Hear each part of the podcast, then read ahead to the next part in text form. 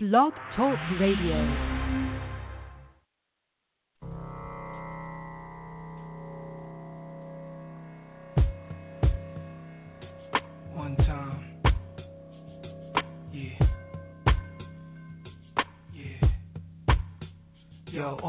Is one mic, one beat, one stage, one nigga front my face on the front page. Only if I had one gun, one girl, and one crib, one God to show me how to do things the sun did. Pure, like a cup of virgin blood, mixed with 151. One sip will make a nigga flip.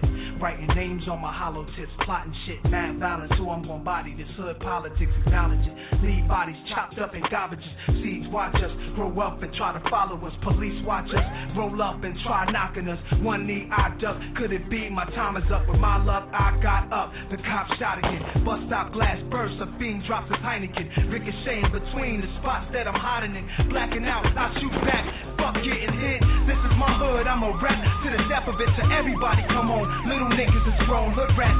Don't abortion your wound. We need more warriors soon. Sent from the stars, sun, and the moon. And it's like a police chase. The street sweepers and coppers. Stick up kids with no conscience. Leaving victims with doctors. If you really think you're ready to die, with nines out, this is what nines about, nigga. The time is now.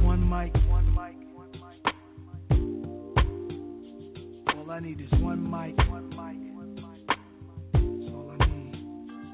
All I need is one mic. All powers to oppressed people, African power to an African people, and black power. It's your brother and your host, National Chairman Yang and Nkrumah, People's Black Panther Party for Self Determination, coming you again, coming to you again on a Tuesday.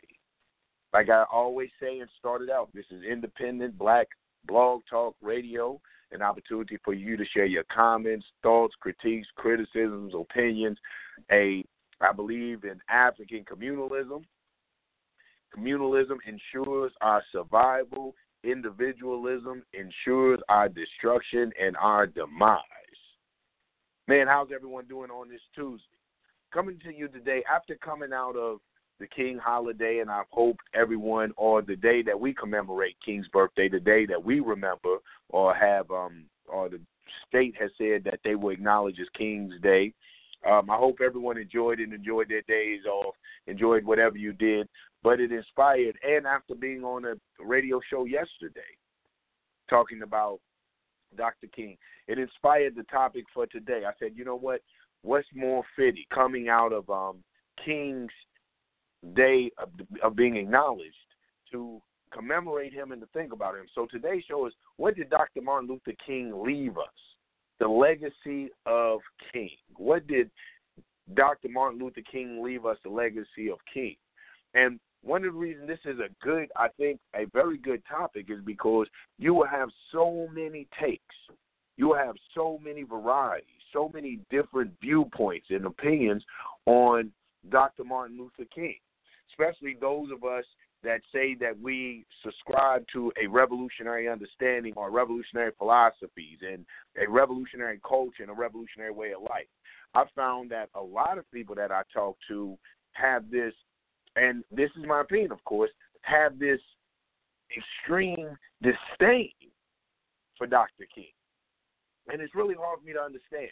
I mean, I can understand why they say, but I don't know how a revolutionary, um, and especially an ever, a revolutionary a, um, of the African here in America struggle, the oppressed African here in America struggle, could have such a strong disdain for a human being, especially for a black man or a black woman who has sacrificed and committed to our struggle. Now, I like you said, listen, I don't subscribe. I'm not a reformist.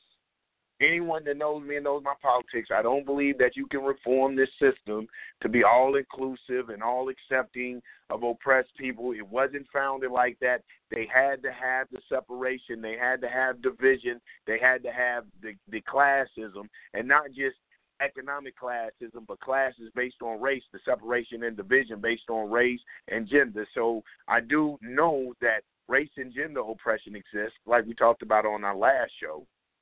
But, you know, um, so I'm not a reformist, nor am I an integrationist or an assimilant, assimilist. You know, I don't believe that we can assimilate I don't believe that we can integrate into this system. There again, to go back, it wasn't made for our integration. It wasn't made to embrace us with loving arms and to accept and welcome us. We see that from the the school to prison pipeline. We see that from um, men and women being murdered indiscriminately. You know what I'm saying? By police officers, by the armed wing of this repressive state, that they're being um, murdered, even if they're unarmed. So we see that going down. So I understand the do I want to say disdain? I understand their not feeling. Let's use that language. Let's use that word. I understand they're not feeling this whole integrationist rhetoric, this whole integrationist thing that Dr. King was trying to push. I understand that. But what I do understand about our struggle as a whole, as a collective, is that all of it has to be embraced. Not embraced to the point that we accept it, but embraced to the point of a liberation struggle for African people here in America, and Dr. King being a proponent, being an aspect of that struggle. It's undeniable. You can't deny it. We can't deny that the Black Power movement, those of us that say that we believe in the Black Power movement, was birthed out of the civil rights struggle. It's historically factual. When we talk about, you know, if you talk about the kings, then you have to, you can in one breath say that, you know what, we embrace Dr. King, and then turn around, are we disdain Dr. King, or we disown Dr. King and turn around and embrace Dr. Uh, uh, uh, uh, uh, Kwame Nkrumah, formerly known as Stokely Carmichael, H. Rap Brown, who was a part of STIC, SNCC, Student, what is it, Student Nonviolent Coordinating Committee. These individuals, these dynamic individuals, these dynamic liberation fighters were birthed out of that experience. So, as a revolutionary, we must embrace the whole of our struggle, the goods and the bads of it, and learn from that. And that's what I get from that. I don't think that we can be selective or we can afford to be selective in parts of our struggle that we embrace and that we teach and that we don't, and the way that we benefit, even if we disagree. Even if we disagree, people who preceded us and who fought in their way of understanding the fight, even if we disagree with that, then not to but not to embrace it and use the lessons learned from that is not advantageous for us. It's not advantageous for us. One of the things I think about what did King leave us? Me personally, what can I say that King left me personally? King left me personally the certainty that integration and the civil rights movement is not the route for us as oppressed African people to go. I think that even Malcolm, and that going back and forth, learned from King. There was no Malcolm without King. He learned from Dr. King's mistakes or the mistakes he perceived Dr. King as making. He learned from that, and that helped him to hone and cultivate his theory. That helped him to begin to develop his ideology, to, to see the need for human rights. He would have never saw the needs for our struggle to evolve the human rights if he didn't see that the civil rights was a joke. You see, this is how we know. So I thank King for that. I thank him making that sacrifice so that we don't have to walk down that road and make those same mistakes again. So there are some things that he left us in that. And these are one of the things these are one of the things in the legacy that I think that um King had left us. I know for me personally that he did. There again to reiterate, man, to say over again, like I just said, there as as an oppressed African people, there should be no aspect of the liberation struggle that African people don't study and don't embrace part of our story. And we have allowed our misunderstanding or our personal disdain and dislike for Dr. King, our separating from Dr. King, to allow oh, our oppressors and the state to take Dr. King and regurgitate him back to us in their making and their understanding. When we study Dr. King, we see the evolution of Dr. King like the evolution of any people. Look later to, towards his life. when he says that I fear, I've asked my people to integrate into a burning house. His condemnation of the war in Vietnam. How can I ask us to be nonviolent to a state or to a system that is violent across seas? And I'm paraphrasing. It's not verbatim. I'm paraphrasing. You know, so he began to it began to awaken him, and I believe that's one of the things, in my opinion, of course, that got him murdered. His evolution as a as an as an oppressed man, and particularly and specifically as a oppressed black man here in America. He realized that the doctrine that he was teaching, that philosophy of nonviolence, wasn't going to sustain us, wasn't going to be sufficient enough to move us to the next level. That no matter how much you tried, that you would still, that you would still be looked at as a denizen, as a second class citizen, as someone not being worthy of the rights and the privileges of the so called, and I'm doing the air quotes, brothers and sisters, you can't see me, I'm air quoting, as the so called American. He understood this fact. That's one of the things. The second thing that I think that King did now, one of the I I will tell you, one of the things that I thought was brilliant, I don't know if it was intentional or not, that um, Dr. King did was he showed the world the true nature of this decadent society the brutality, the savagery, the inhumane treatment of a people who were passively and peacefully fighting for their human rights, though it was mislabeled as civil rights, who were fighting for the rights to exist.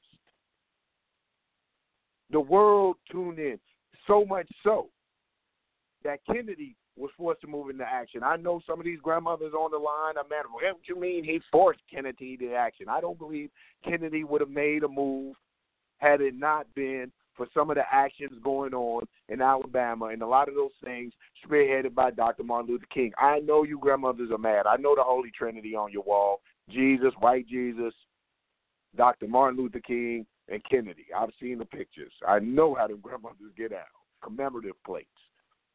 But Kennedy was forced to make a move. He was forced to do something. He was watching his country being ripped apart. And not just his country being ripped apart. When you're talking about uh, foreign relations, when you're talking about going dealing with other countries, when you're condemning and not condemning other countries out of the goodness of your heart, out of the humanitarian love. You know what I'm saying? But when you're condemning other countries for political, uh, you're uh, motivated politically, and for political advancement and things of that nature, you can't be doing the same exact thing you're condemning that country for.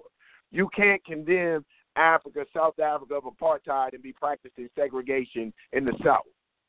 You can't condemn China of human rights violations and turn around and be violating your uh, African, so-called African citizens or citizens of African descent right, right here in America.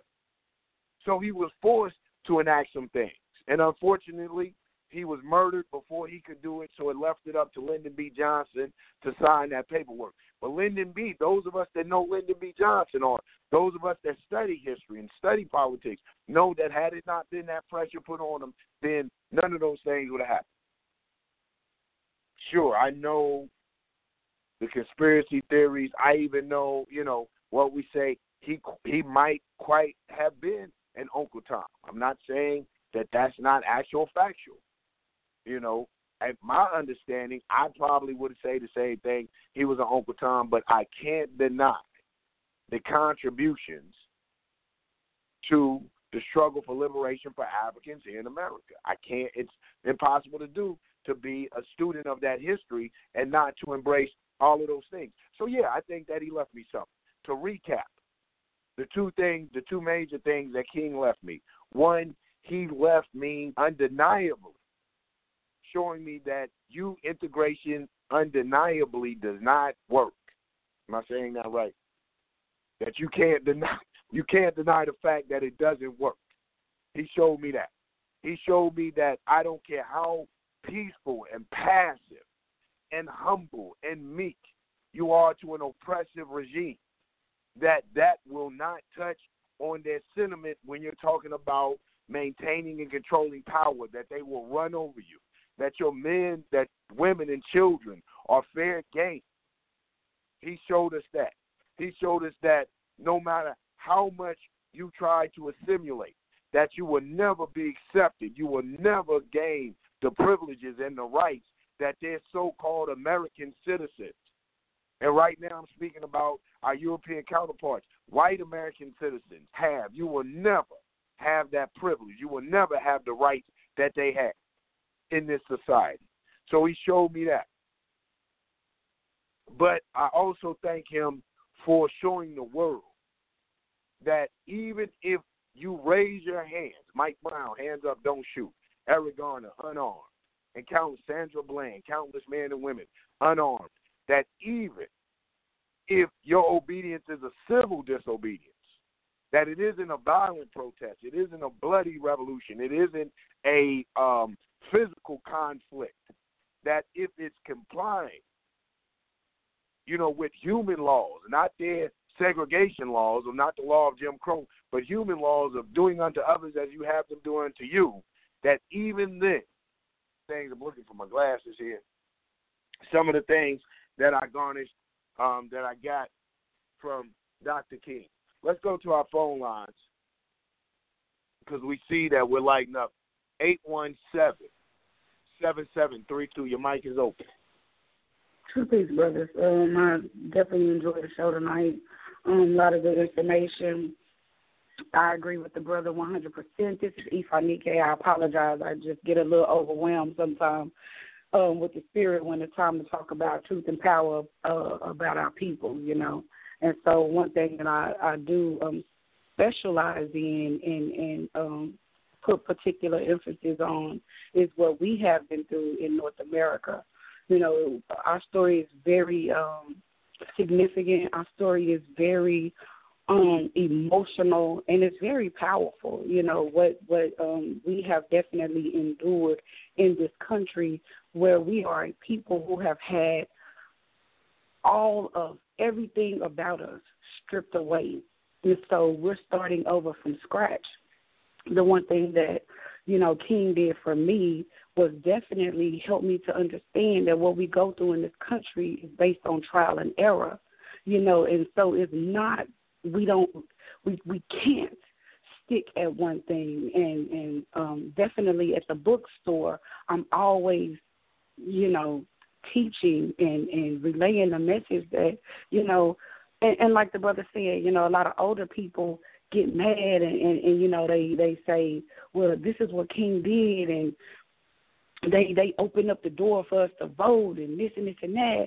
But it's trial and error so if it don't work I don't think that our ancestors, I don't think King or uh, or, or Kwame Ture or, or Byron Bayard Rustin and none of them, uh, none of those guys, Rosa Parks, uh, Coretta Scott King. I don't think that they would be like, no, we did this. No, it did not work. So it's time to go to Plan C. We got to do something different because it does not work for us. So definitely, I agree with everything that the brother said. You know what what King did for me was also to show me that you can be an educated person in this country via um, collegiate education, but you can also still know who you are. You can still have a thorough knowledge of self, and you can still be a smoke a spokesman and a voice for your people. You know, you don't have to just begin to kowtow and do whatever it is they tell you to do. So, you know, definitely um to Dr. King, rest in power. Um, like my brother quoted earlier, like he said, he he led his people into a burning house, and we have to acknowledge that.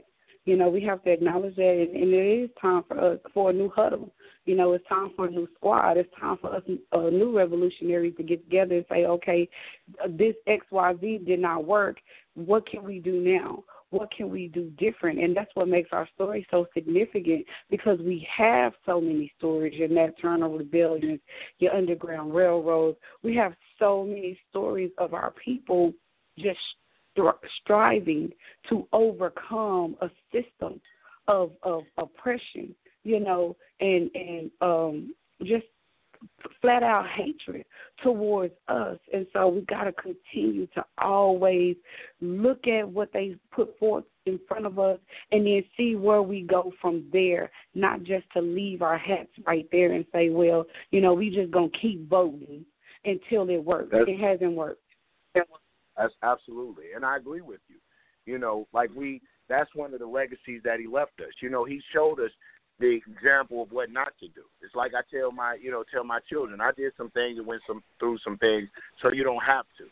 You know, I mm-hmm. one of our we are divisive. One of our biggest problems. We will find mistakes and flaws in one another and harp on that.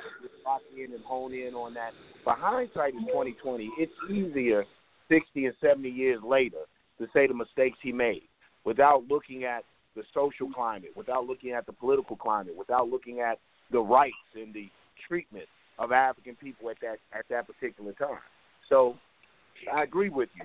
A lot of if I may, if I may, yes. if I may, can I interject one more time? Another thing that we have to look at and and, and, and is an example of what he went through and a lot of people might not agree with me. But it's right now, the time where we we're in right now, we cannot continue to allow outside influences to dictate how we're going to do or how we're going to get through what we're going through as a people. We've done that too many times to allow That's people right. to come in and say, hey, they're going to help us, hey, they down for us 100%. No, because that's how information gets out. That's how infiltrators get in, and that's how we get ramsacked because we try to put too much trust into outside sources. We cannot do that. If he didn't show us anything else, because it was a lot of Jews that stepped in to try to help facilitate that movement. We got to Mhm. come back now and say, you know what? It's not about, you know, a lot of people try to put, you- you know, make you like a one side racist. It's not about that. If we want our race to exist, it's time for us to say no. We are going to make the decisions of what happens to our people. We're not going to let anybody else make any make any decisions or give us any suggestions or anything. And we can't be scared to, to operate like that. Absolutely. Well, you know, every every people does it. We're the only people that's frightened to do it. Every people does it, and it goes back into my, you know, my whole my opening dialogue when I said that we have to begin to control our leaders, our so-called black leaders, the people that were influential in developing and cultivating our history. We've allowed them to take Dr. King and give us a version of Dr. King, but Mhm. never it's the later Dr. King promoted or encouraged. So, I'm gonna leave your mic Mhm. open, and thank you for calling in. I'm gonna go back to my phone line. One one- more thing, brother. One more Okay. thing. We must Okay. be covert and stop being so open and overt with our information and our ideas about what we need to do and where we need to be. Okay, okay, that's one opinion. Y'all heard the, the sister. The sister said we have to be a um, more convert, you know, uh, and not so open. So if you have a take on that, let's go to our phone line six one nine zero six one four. Your mic is open.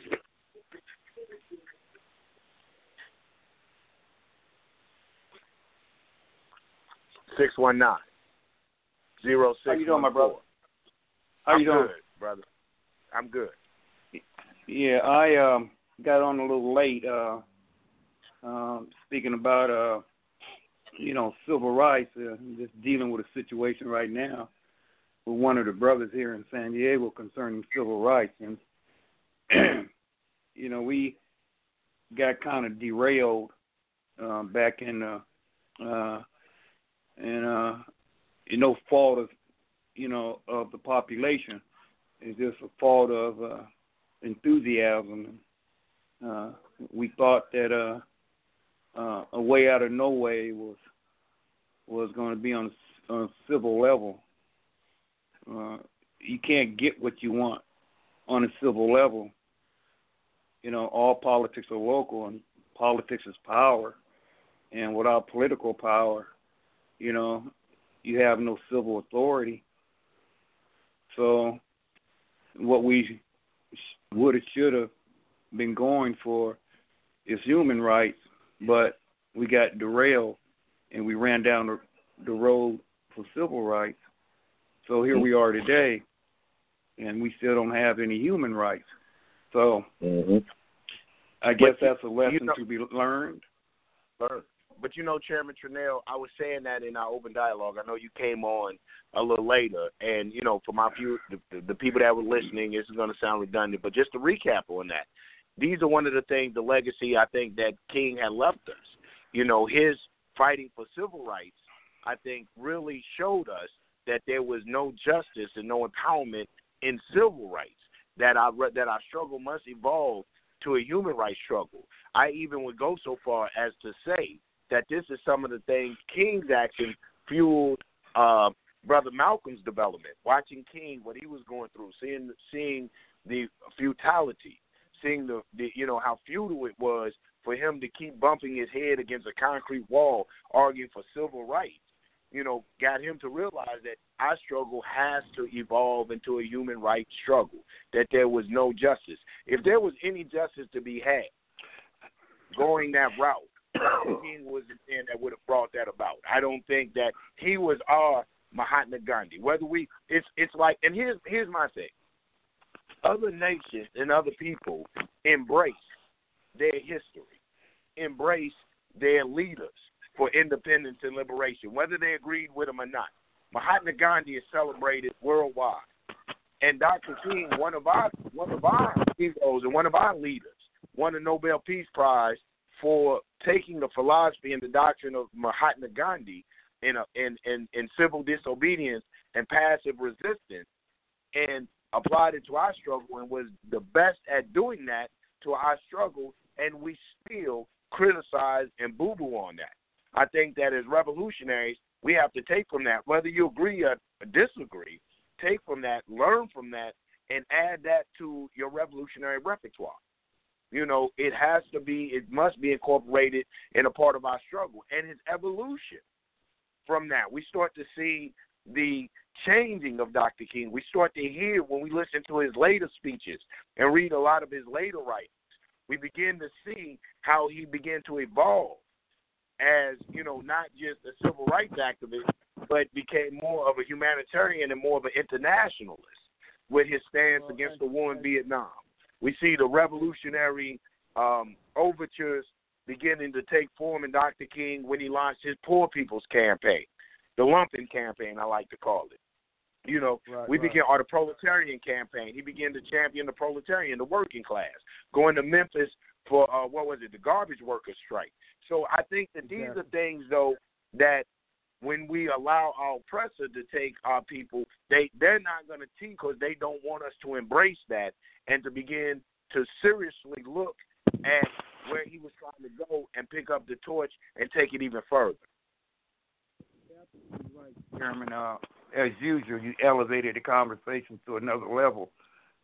Um, I did come in late, and uh, what I heard is about the the philosophical ideology of of uh, Brother Martin. But you're absolutely correct.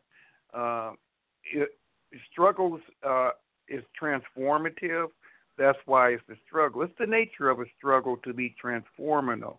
Uh, and the reason that a struggle is transformational because it's revolutionary. And revolutionary means active change. So in order for something to change, it means it has to struggle until it gets to the point where it becomes stabilized, and then you have a new a new way of doing things, whatever it may be, whether it's a revolution of a tire, the revolution of a planet, or the revolution of a people. Uh, so you know you're absolutely correct from the beginning to the middle to the end, and uh, you know one of the demise of, of of understanding, and I don't mean no offense to anybody coming out of the Martin Luther King celebration. You know, um, I take my hat off to him, but he was assassinated, and he was assassinated because he began to change from one level of understanding to another level of understanding when he started to become more or less not so much of a social scientist, but uh, a revolutionary. He be, he began to develop revolutionary tendencies, and then it was time for them to do what they did, which is what they did. You are correct that uh, when both Malcolm and uh, Martin was invited to the civil rights debate at Washington D.C., they met for a moment, and then later on, uh, uh, Malcolm sent uh, Martin a letter saying, you know, we need to hook up. You know, uh, I need to get involved in what you're doing. And it's not so much because of uh, what Malcolm observed when he went to Mecca. It's more or less uh, what Malcolm observed in the current decadent situation when he got back. And he realized that the struggle was for all oppressed people, not just for black people, but yes, we have to de- determine our own destiny. But at the same time, we have to be like the Samaritan. We cannot look down on those less fortunate than ourselves, also. So it came to a point where, where, where Malcolm realized there were the two prominent people in the United States that they need to pool their resources and work together. And we both know what happened as a result of that. They took them both out. Uh, you are correct. The revolutionary today have to study all these tactics and all these tendencies and all these techniques in order to be successful today. Uh, but to take my hat off to all you revolutionaries, you have a, added uh, uh, situation which makes it a lot easier for us to carry out our duties, and that is because more and more of these racist and biased people are coming to the surface and being real public and real adamant about their feelings. Well, that's what we want to happen. We want them to put everything on the table so everybody know where everybody's coming from. No more hiding in the closet. You know, no more hiding behind the women's skirt. You know, put the cards on the table. Let's deal with this stuff. And when the smoke clears, let's see who's standing. So yeah, you're absolutely correct. I'm not advocating violence, but what I am advocating is self-defense because that's what we represent, the Black Panther Party of self-defense. We defend ourselves socially, economically, and politically. The other the other thing that I see, Chairman, is that we have so many leading black men that we don't have a black leader. we don't have anyone uh, that has uh, been risen up from the depths of despair that has really covered both ends of uh, of, of the conflict and, and have been able to speak on both ends of the conflict, other than in particular uh, the Black Panther Party members, as well as the Nation of Islam. So we're in a situation right now where political education is critical. You know, it, it, it is so important today that uh, it's almost as important as science, math, and medicine. You know, you got to know this stuff. You got to know who your adversary is. You got to know who your enemy is. You got to know who your friend is. Your life depends on it. Your sensibility and your reality depends on you knowing what's going on in this decadent society. And we will prevail, but we got to continue to do the things that we're doing right now, talking about these things, putting the blast out, putting it out there on blog radio, and getting down to it so the brothers and sisters that don't know will know. Absolutely, absolutely, and I and and I agree with you. Listen, you're listening to the People's Black Panther Party for Self Determination, Blog Talk Radio, Black Talk Radio. I'm your your host, National Chairman Yanga Nkrumah, and inviting you to the conversation. We're talking about what did Dr. Martin Luther King leave us, the legacy of Dr. King and we're talking about um, just the good and the bad, the good and the bad of it. You know, I know a lot of us on the line don't agree or don't really adhere to that philosophy of nonviolence, of passive resistance, of civil disobedience. But there are lessons to be learned from that, and I think that that's my whole point when I talk about his legacy. Legacies don't always have to be, you know, leaving the best. It doesn't always have to be um, what we deem to be right and exact, but its legacies are things that we can learn from. That he did leave us something, and I think that in our struggle for liberation, that and like I said earlier at the top of the show, you can't have a Black Power movement without and when you look at the so-called Black Power movement or the move for um, self-determination, without acknowledging the civil rights struggle, some of our greatest heroes were birthed from that and in that time. Even the militancy aspect, we look at what Robert Williams, Deacons for Defense, Negroes with Guns. You know what I'm saying? We look at Fannie Lou Hamer. We look at the people who emerged from that. Stokely uh, Stokely Carmichael, Kwame Kwame Ture, as, as he's as he's known by in the circles that I travel by. Kwame Ture, H. Rap Brown, Mukasa Ricks. It goes on and on. And those people got their feet wet in the civil rights movement. And like Chairman Tranel was saying, struggle through struggle we evolve. Through struggle we grow. So through their participating in that civil rights movement, it allowed them to really analyze from a you know from a first hand point of view, from being in it, from being on the front line, to see the futility and the the futility of the struggle and the fallacies and the hypocrisies in the so-called state that they were trying to get their rights in. They're saying, look, we're all we're doing is coming and demanding the rights. At that time, I'm I'm like I'm with Chairman Tranel. I don't think that it was worded adequately.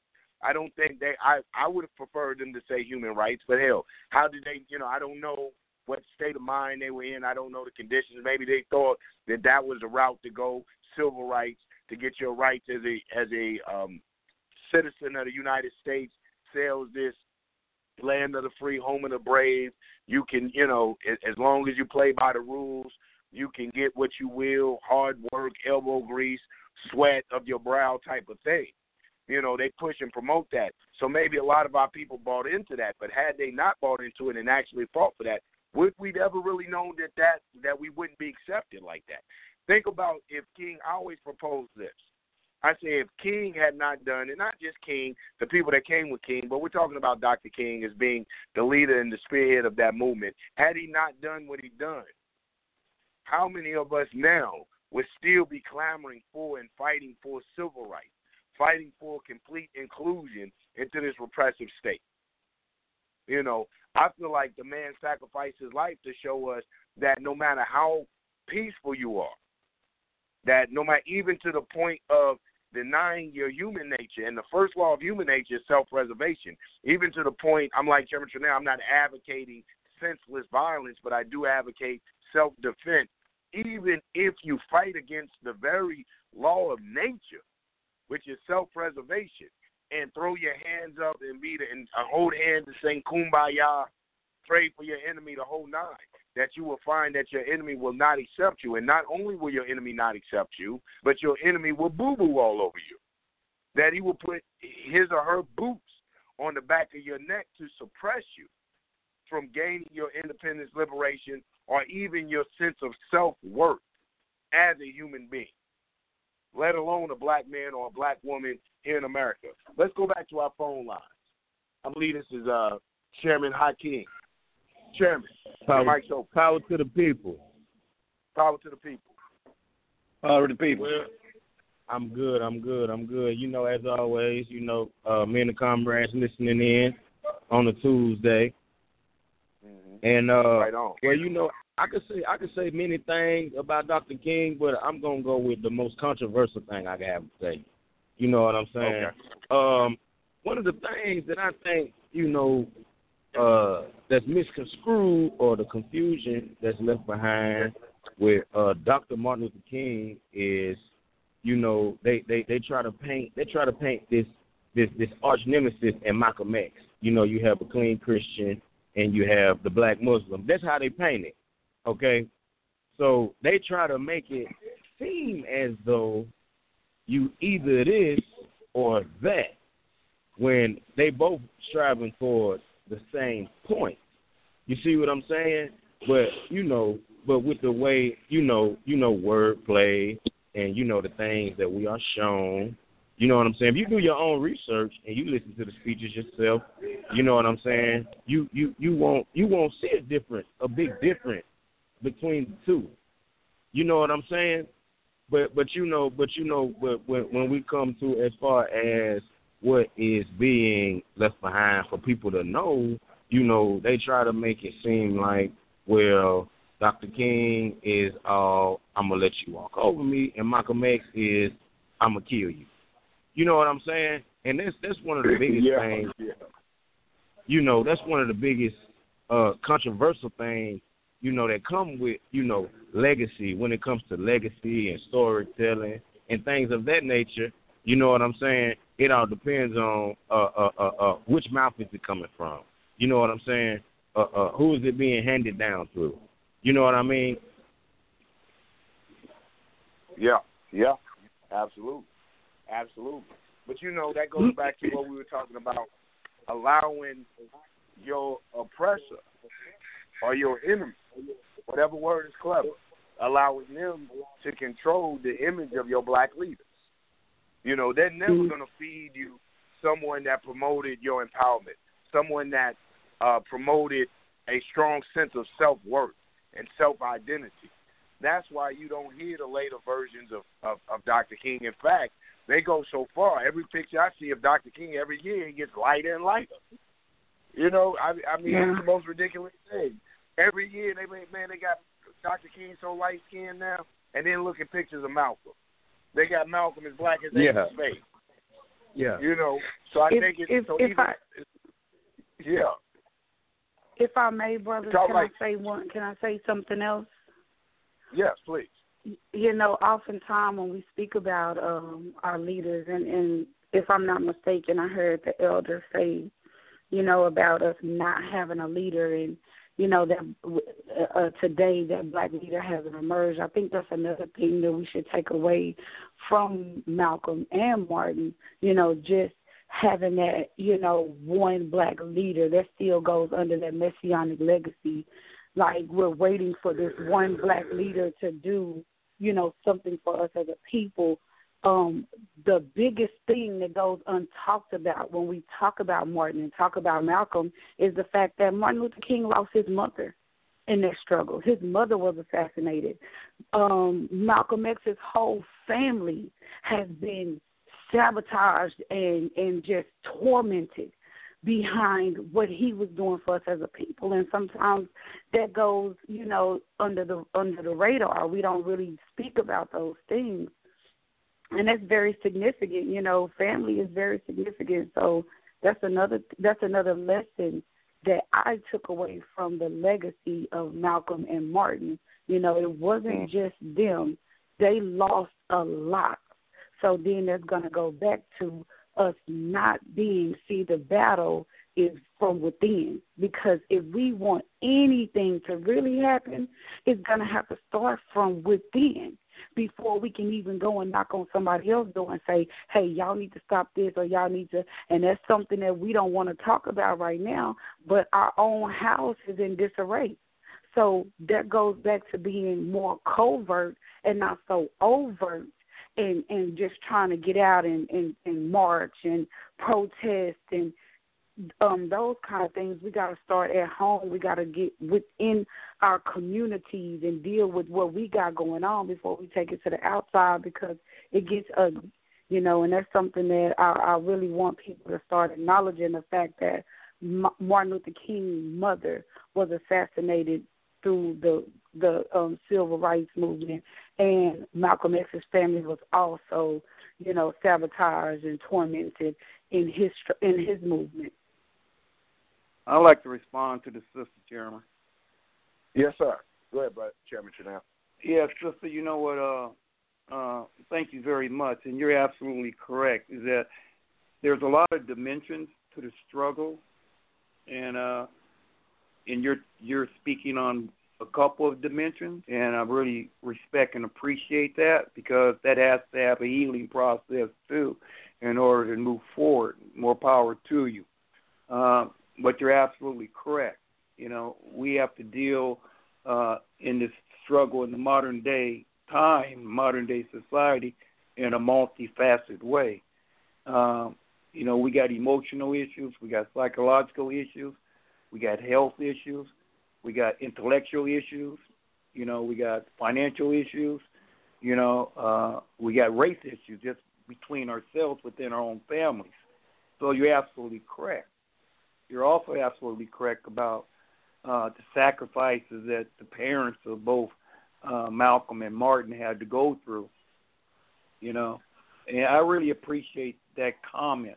Uh, it, in the present day situation, we do move uh, both covertly and overtly. Obviously, there's some things that we do not and cannot discuss over the radio, but you're absolutely correct. This is part of the movement. This is part of uh, uh, different parts of the movement where people have to do different things in order to uh, to uh, keep moving forward uh, in the movement. They're not all, you know, some are private, some are covert, some are overt. Uh, we've uh, in, in a lot of different areas. Uh, we're talking right now, generally, uh, from a public perspective for public consumption. Uh, but uh, any chairman would tell you there are other things that we're required to do that are, that are not public, that are basically covert and overt. Uh, sometimes some of those issues need to be brought to light, and uh, Chairman Yanga and other chairmen will tell you about situations that, as chairmen, we've had to deal with concerning infiltrators and provocateurs uh, within our parties and within our communities. It started out covert and had to end up being public. Um, on the issue of uh, um, us trying to work together with so many different uh, leaders and things of that nature, my point was that uh, at the time there had only been a few uh, distinguished leaders, and those few distinguished leaders were considered the the leaders of uh, of the struggle. You know, uh, and particularly what the subject is today, uh, Martin uh, and also Malcolm. They were considered at the time the two prominent leaders. But as the chairman said, uh, there were influences that influenced them, and there were influences that other people were influenced from them. Mm-hmm. The issue of, of us coordinating and collaborating together is another subject, you know, and hopefully all these discussions that we're having on the radio will bring us closer and closer to this collaboration because mm-hmm. we have so many people that that are knowledgeable and that that has the that know the history of our struggle and know the history of our people, that they basically speak for themselves and speak for the knowledge they have of our people and of the struggle. So we don't have one like mind in this struggle. We have a lot of like minds. Just in your city alone, there's probably a hundred people that can speak on this level that you're talking about, and they're not even affiliated with you. You multiply Absolutely. that by how many cities there is in San Diego, and then you multiply that how many cities there is in the United States, and you have a lot of black men and women that can speak on these subjects, but we are not collaborating together. So that's one of the things we're working toward. You know, uh, rest assured that um, uh, what you're talking about, uh, we're on it. We're on it. It ain't an easy thing to do. People got other occupations. Time is money. This person's over here. This person's over there. You know, whatever, whatever, whatever. But we're working toward that because it needs to happen, and it has to happen uh, uh, as soon as possible. Uh, thank you, Chairman. No problem. And that's and and and and I agree with that. You know, one of the things though when we talk about like the sister was talking about um, so-called black leadership, you know, one of our problems I go back again to say is how divisive African people here in America have become, black people here in America have become. When we don't agree Mhm. with someone's uh, ideology or ideology and philosophy, Mhm. we're quick to throw them. You know, we're quick to throw them to the wolves. And I. I'm a big fan of taking advantage of and controlling our own, not just our own destiny, and as self determination dictates and promotes and encourages us as oppressed African people to do, but also taking control of our history, controlling our image, and what's said about our people. Mm-hmm. I one of the things that comes to me, I cite um, I cite point number eight in uh, uh, point number eight in our ten point platform and program, where it says that we want freedom for all black men and women held in international, military, federal, state, county, city jails, and prisons. Well, we're not saying that all of them are innocent. We're not saying that there is not some criminal behavior that um, our people have been uh, exposed to, and even that our people practice and participate in. But what we're saying is that our people haven't been judged by a jury of their peers. They haven't been, mm-hmm. you know, they, their trial hasn't been given by people who understand their social, cultural, economic, and political conditioning. I'm saying the same about our black leaders. When we disagree, we have to make sure that we don't look from the eyes of neocolonialists, from the eyes of our oppressed, and then throw our people away because we disagree with them. But know that these people's struggle can contributed to our liberation struggle as a whole. You know what I'm saying? And that's and that's one of the legacies of Dr. King. And I agree with, uh, like what Chairman Tranel saying, because I do agree with you. Some of the things we have to handle as a chairman, we have to handle uh, covertly. You know, we have to be. There's a good writing by Sundiata Acoli one of my Abu's comrades, close comrades, and and Sundiata says he talks about in his writing the mistakes of one of the mistakes of the so-called original Black Panther Party. The original Black Panther Party was combining the above ground with the underground. You know, he said that you know sometimes those cats will pull off underground operations and then be in the office the next day the, as the above ground, and this gave the police the um, the justification to raid their headquarters, to raid their home, to do all of these other things because they were above ground and and underground um, operating. So there does have, there, there there is a separate separation that has to be had from those actions that are taken by those particular groups or by particular groups.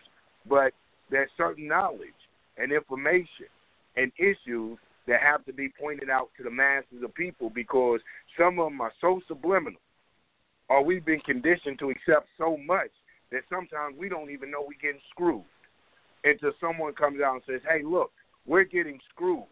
And a certain action will handle that. One of my Facebook posts I put up there, I said, if all African people across America took two days off of work simultaneously, then they would understand true black economic power African economic power. Two days, if we all called in, I ain't saying quit your jobs or nothing like that, but if we could all agree to call in for two days I'm talking about everybody from the gas station attendant to the black brain surgeon. Then they would understand the contribution that we make to this so called country. And they will begin to have to look at us differently, evaluate our situation a little differently. But until we come together like that, you know, then it'll always be a joke and a farce to the people. Let's go to our phone lines. I believe we have uh, 216, Chairman Cajon. Chairman, is this you? Uh, yes, sir. Yes, sir. All power to the people. Black power to black people. All power to people, all, Chairman. All power and all power to righteous people.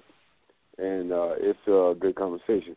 One of the things uh, that I like to say, we got to be careful when we talk about leadership, mm-hmm. uh, black leadership the media can produce and give uh, a view that this is our leader. Facebook yeah. can give a view that this is our leader. We use too loosely. You know, coming from the movement, the Garvey movement, uh, King Malcolm, and all the movement, those leaders were leaders that were chosen by the people the people leadership has always been the one that had been assassinated, not mm-hmm. the one that had been viewed by the media. Oh, this your leader. Uh, and today, Facebook and every other type of book. Leadership is one who deal with the masses, and don't share this. Malcolm, before he was respected, he was respected by the masses. King, first attack was a black woman stabbed him with some scissors because she didn't understand who he was. Come on now, no, no, we finna deal with the science of skin and understanding what leadership is. Leadership is not a popularity by the media. Dr. King, when Dr. King came, he spoke out against the Vietnam War. A lot of people know Dr. King went to Ghana, Africa. Yes. He met with Kwame Nkrumah, and he said, surely this the kingdom and heaven coming on earth. The government say, say that recognized it. Chairman God, let me let me jump in there. and Say that again. I don't think a lot of people really know that about Dr. King or really heard that. Yes, that he he was did. actually an Yes. of Kwame and Nkrumah. But but but say that part Mhm. again and, and build on that point. when Dr. King went to uh, Ghana and got with uh, the Honorable Kwame Nkrumah, celebrating the independence of Ghana, and he made a speech. He said, "Surely, this is the kingdom and heaven coming on earth." This was his statement in Ghana. He also made a very deep statement when he said, I made a mistake and I integrated my peoples in a burning house. He began to look at integration. Dr. King began to look at, and when he became international, that march on Washington was one thing, but he had to develop as we all develop. And as he developed, he began to see certain issues and certain statement that was made during that time and now to elevate that movement. He became international. He became very conscious. He began to look at and he grabbed Malcolm. He grabbed those brothers and sisters that was in that movement. Now, let me say this. Family was also conscious. They named him Martin Luther. Martin Luther is a Protestant revolutionary who fought against the Catholic. Martin Luther. In his genes, he was made to bring about some changes as Malcolm. And Malcolm family went through the same thing as Garvey family. And so one telling brother and sister there's a science in the name and I'm not gonna get into that, but you dealing with and if we are spiritual people, Mm. African religion, European religion, I don't care what it, you dealing with a spiritual warfare, and those Yeah. demons know who that DNA of Malcolm, Garvey, King, and all that. That DNA that comes the way goes all the way back to our ancestors. But when we say we pick leaders, leader is picked by the people, and we have to look at what the people saying, and that what uh, uh, Chairman Yanga was saying, and other chairman was saying. We don't monitor our people. We too monitoring those who got the loud and the biggest mouth, and ain't producing nothing but breaking wind from the mouth. We need to have a toilet paper movement and start throwing toilet paper at niggas Ah, because you know. Be- because the movement is right now is where the people's at.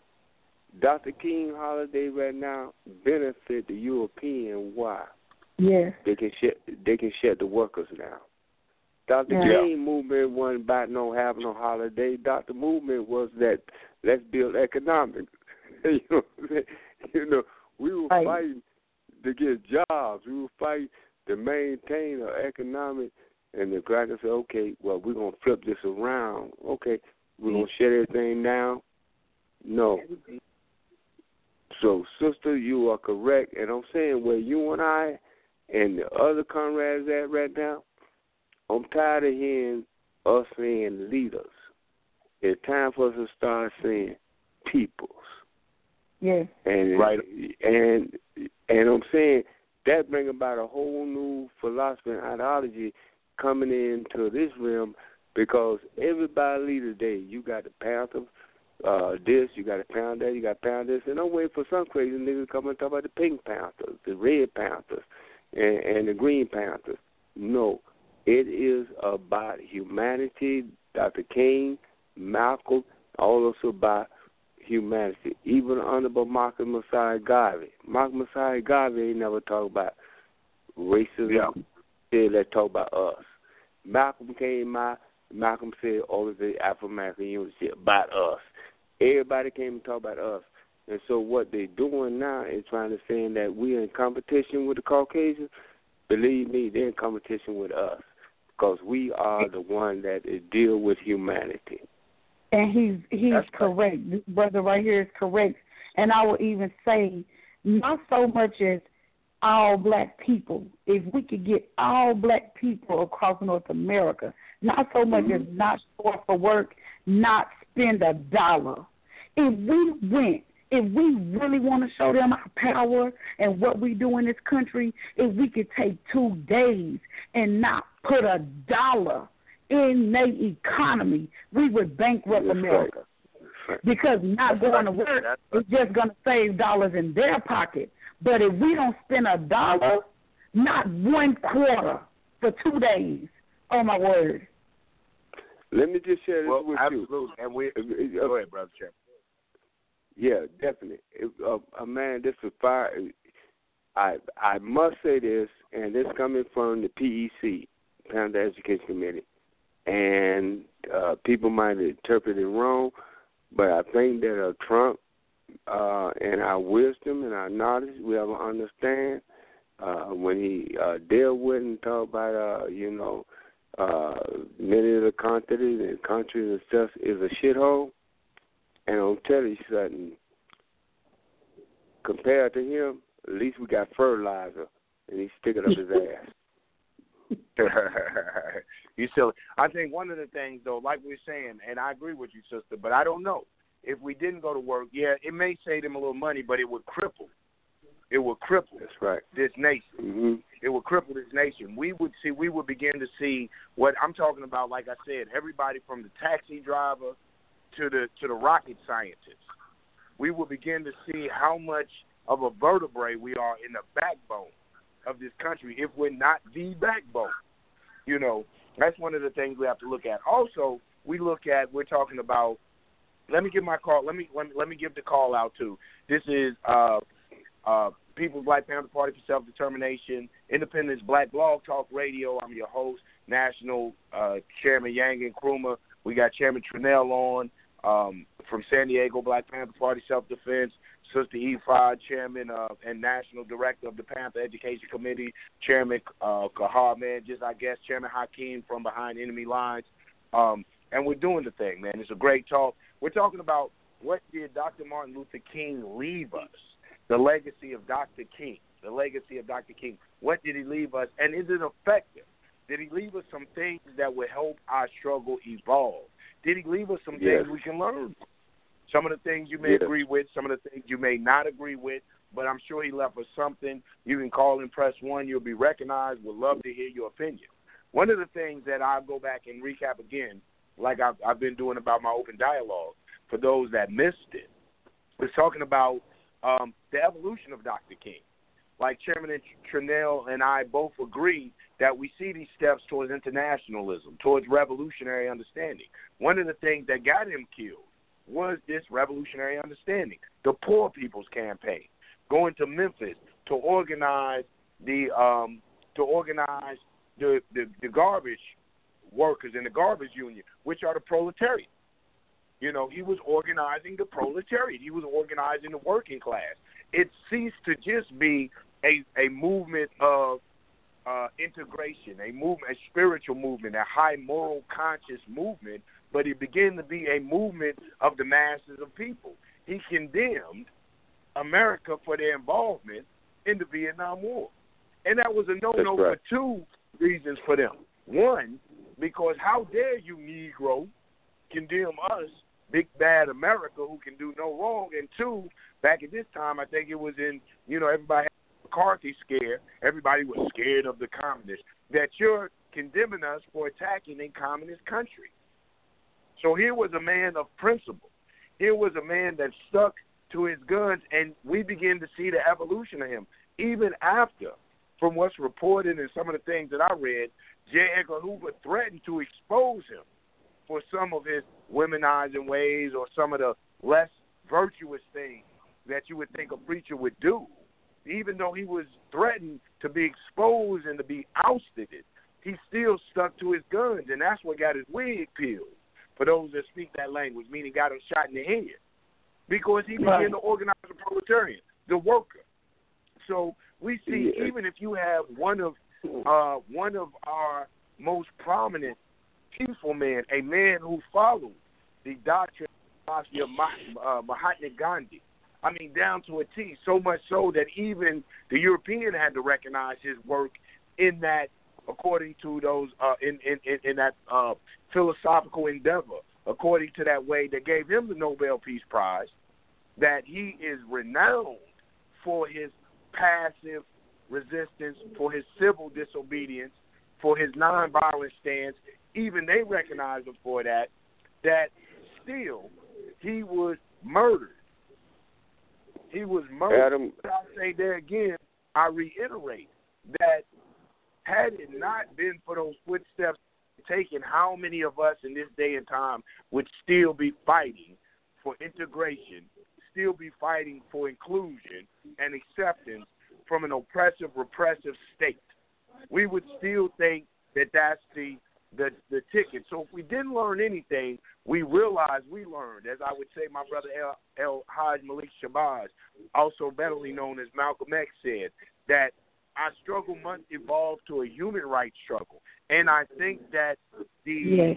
um, contradiction, the pulling of King, the yin and yang theory, King being the polar opposite of what Malcolm was, led to the development of that philosophy inside of Malcolm. So even Malcolm benefited from the action that Dr. Martin Luther King had taken. Let's go to my phone lines. Let me share this. I want to open up my, I, I want to open up share this real quick. Uh, yeah, go ahead, Chairman Carr. Uh, one is uh, Malcolm made a statement, and when they uh, kept harassing and uh, brutalizing the civil rights workers, Malcolm uh, even made a statement that don't have him to send soldiers there to protect King. And uh, during that period, Malcolm, King, uh, Robert Williams, there was uh, many formations uh, during that time that had King back. And I want brothers and sisters to understand this, and then you go to the phone line. We cannot make the mistake they take King and make him a Jesus humble and submissive. King was not, nor was uh, Christ. But I'm just saying, Malcolm and other nationalists came in support of King when King began to make his movement and a statement. When you go international, I say this, and I end this because this is where uh, uh, nasty dude in the White House. Once you leave civil rights, civil rights mean domestic. No, this is international. This is a human right. And when King went international, that's what the target. Anytime a leader, any leader, go international, from W. Du Bois, from Malcolm, from Paul Robeson, I can name uh, entertainer all of them. Once you go international, you are a threat to mm-hmm. internal security because we are one people. We're an African but people. Even call, even Khalid Muhammad, you know, even though he never went, to my knowledge, international, just for him bringing in the fact that he was unapologetically African and he started That's to right. embrace his African roots more than anything else, that is a threat. That's right. Absolutely, and and to say this, and to I like what you were saying, Chairman Carmen, when you went there. That and it goes back to what Chairman Hakeem said when he said that when we allow people to control the image and the history of our struggle and our and our fighters in that struggle, they will paint King and Malcolm to be these complete uh, uh, anti one another. You know, these complete polar opposites. And but mm-hmm. it's like what you said. Not only did Malcolm make that statement when King was lost, I believe it was Coretta Scott King, you know, the Honorable Coretta Scott King, who invited Malcolm down to speak. So Malcolm actually yes. spoke. I always laugh, yes. right. you know, because one of the reasons a lot of them white folk got to join the King was because you had to, if you had to choose between this or that, you understand. Malcolm, like he said, he said, "Listen, y'all better support King because y'all don't want." And I'm paraphrasing. This isn't verbatim for you uh, yeah, students of history, so don't beat me up too bad. But in so many oh, words, no, go ahead. Malcolm said, listen, "Listen, you better support that because if I got my way, it's going to be a whole new day." Let's go to our phone lines and open up our phone lines. We're talking about what did Martin Luther King uh, leave us, the legacy of King, on Black Independence Blog Talk Radio. 762 6675. Your mic is open. Black Power, my brother. Black Power, brother. What's happening, man? What's going on? This brother Robert calling Behind Enemy Lines with Chairman yes. Hakeem. Yes, sir. Yes, sir. Yeah. Yes, sir. What's happening, you know, Robert? Nah, man, just wanted to get out here with y'all, man, and you know, spread a little of what I'm, you know, what I know with y'all, and you know, um, you know, Martin, brother Martin, you know, he he he, he left us with you know knowledge and love, you know, and and and brother Malcolm, he left us with, you know, knowledge and power. You feel me? And you know, uh, a lot of people don't really want to hear from certain people because of their religious, religious beliefs. You know what I'm saying? Not understanding that knowledge is knowledge and knowledge is power. You know what I'm saying? Yeah. So you got certain people that you know, oh well, because he was such and such. You know, I don't, I don't want to learn or know about him, and because he repped such and such, you know, he don't know what he's talking about. So you know, both of them were strong brothers, but you know, Malcolm led with power, you know, along with his knowledge. You know, he took his knowledge and put it and used it and made it become power in the sense of, you know, when they was marching one day, you know, he controlled his his his his men with with one hand and them them them that's what them cracks feared. See see see they were scared of they were scared of Martin because of his knowledge but see, they really fear Malcolm because of his knowledge and his power. See, it's one thing to have one, but it's another thing to have both. Because see, I could be trying to teach some kids something, but not not not saying it in a strong way to where they they they not grasping it. And then I could come the next day and be trying to teach them and say it with authority, and now I got everybody's attention. So you know, it all goes from what my granny told me. Then what you do is how you do it. You know, and you know, brother Markham, brother brother Martin was you know a little timid with his, but he also spread it. He spread it the knowledge, but he didn't use you know that that oomph. He didn't put that oomph on it. So you know, he was really like, okay, yeah, we hear you, but we still gonna yada yada yada. But when Malcolm came on the scene, you know, he he let it be known, hey, it's gonna go like this, or I'm gonna bust my gun. You know, y'all gonna stop doing this to my people, or we gonna bust our guns, and we when we come, we gonna come. So you know, it was it was it was all you know, they was both very positive brothers, very strong brothers. But you know, I I I studied and leaned more towards brother Malcolm because you know of just the the, the power he he he presented along with his knowledge, you know. And I ain't gonna take up too much time because we got one of our elders, you know, in here with us, and he wanted to, you know, drop a little something on y'all as well, my brother. So all power to all oppressed people, my brother. All power True to the peace people, on brother that. Robert. We'll put the brother on the phone Be- then. before before I before I forget before I forget my thought, let me just can I just add this in because um power comes in many different uh forms.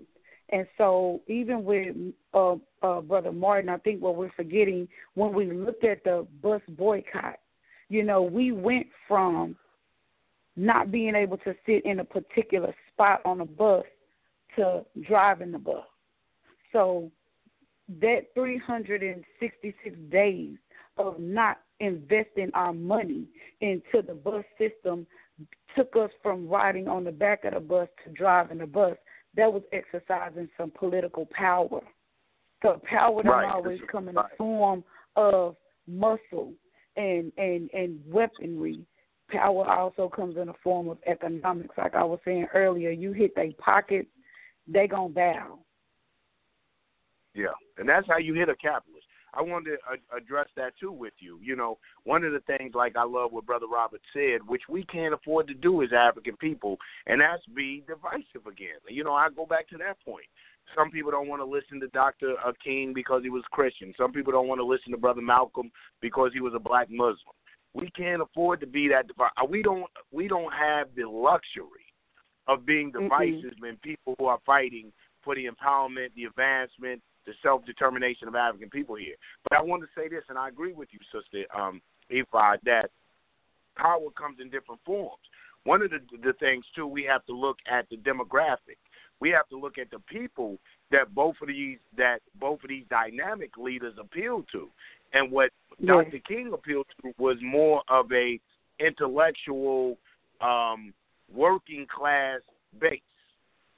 You know what I'm saying? And that's where hmm scared this capitalist system too, because Dr. King, who had a doctorate, who was very articulate, who was um, had a so-called higher education and higher learning, he appealed to a certain class of people. I don't like to use that word class, but for lack of better term, But I say get class. He, you, you see what I'm saying? Whereas Malcolm appealed to another group of people, and this is what that dynamic. These two dynamic figures. That's what scared them. If you got someone like Dr. King appealing to this certain demographic, the uh, higher, you know, higher educated people, the college professional people with doctorates, the more working class people, and then you got Malcolm coming appealing to the lumpen, which is from their own um, from their own uh, admission, when you study the Nation of Islam and those things, that they reformed and changed and got a lot of the brothers off of drugs, a lot of ex pimps, a lot of ex prostitutes. So it was more lumpen type of people, more what they call the underclass or the undesirables to society. Mhm. They galvanized them and began to cultivate and raise them up.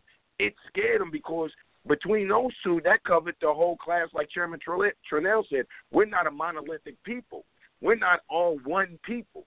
Not all one Right. solution is going to fit us. It, it's not one size fits all. So we produce Yeah. these people who will reach their people, and I think that that frightened them so much, especially in Dr. King's later years when he began to wake up. Can you imagine him beginning to go to the working class, which he had such a base in?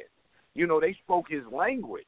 You know, some of them may have been turned off from Malcolm because they just like, you know, with some of the Panthers, they thought they were thugs or hoodlums. They thought they was, unfortunately for us, you know, that is prevalent in our society. We begin to think certain people are beneath us or we're not going to listen or whatever the case may be. But can you imagine someone whom they respected, a minister with a doctorate that was married and had children and lived this life Mhm. that they felt was an exemplary life, was the life that they expired for, come and tell them unification amongst the workers, unification amongst not just us as African people, but all oppressed people in oppression, in imperialism, in the war against in Vietnam. The same thing that the Panthers were screaming. You know what I'm saying? I mean, to Mhm. understand that. Yes. Revolutionaries Because we gotta understand when they seen all them people march on Washington, following Dr. King, that was scary. Yes, yes. That was scary Yeah. to them.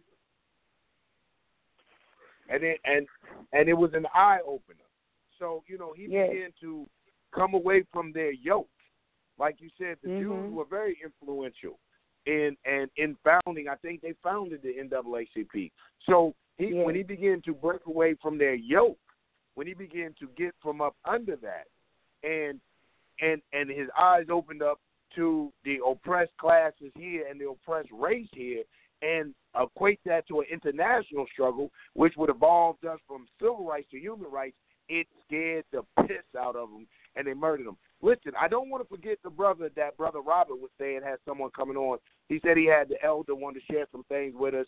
Let's let's let's let, allow the elder to speak. Brother El, brother Robert, you still have the brother there that wanted to share with us. Well, brother, um, he he he said he was just gonna um listen in uh, on this one right here. So um, right, I wanted to uh, right. just agree with the sister, and you know because you know power is in the tongue, man, and and you know certain situations require a Martin, and some situations require a Malcolm. So I totally agree with the sister, you know, about, you know, being able to speak power, not just always, you know, always demonstrate it or use it. So I totally agree with her. That was a very good point she made. Right on.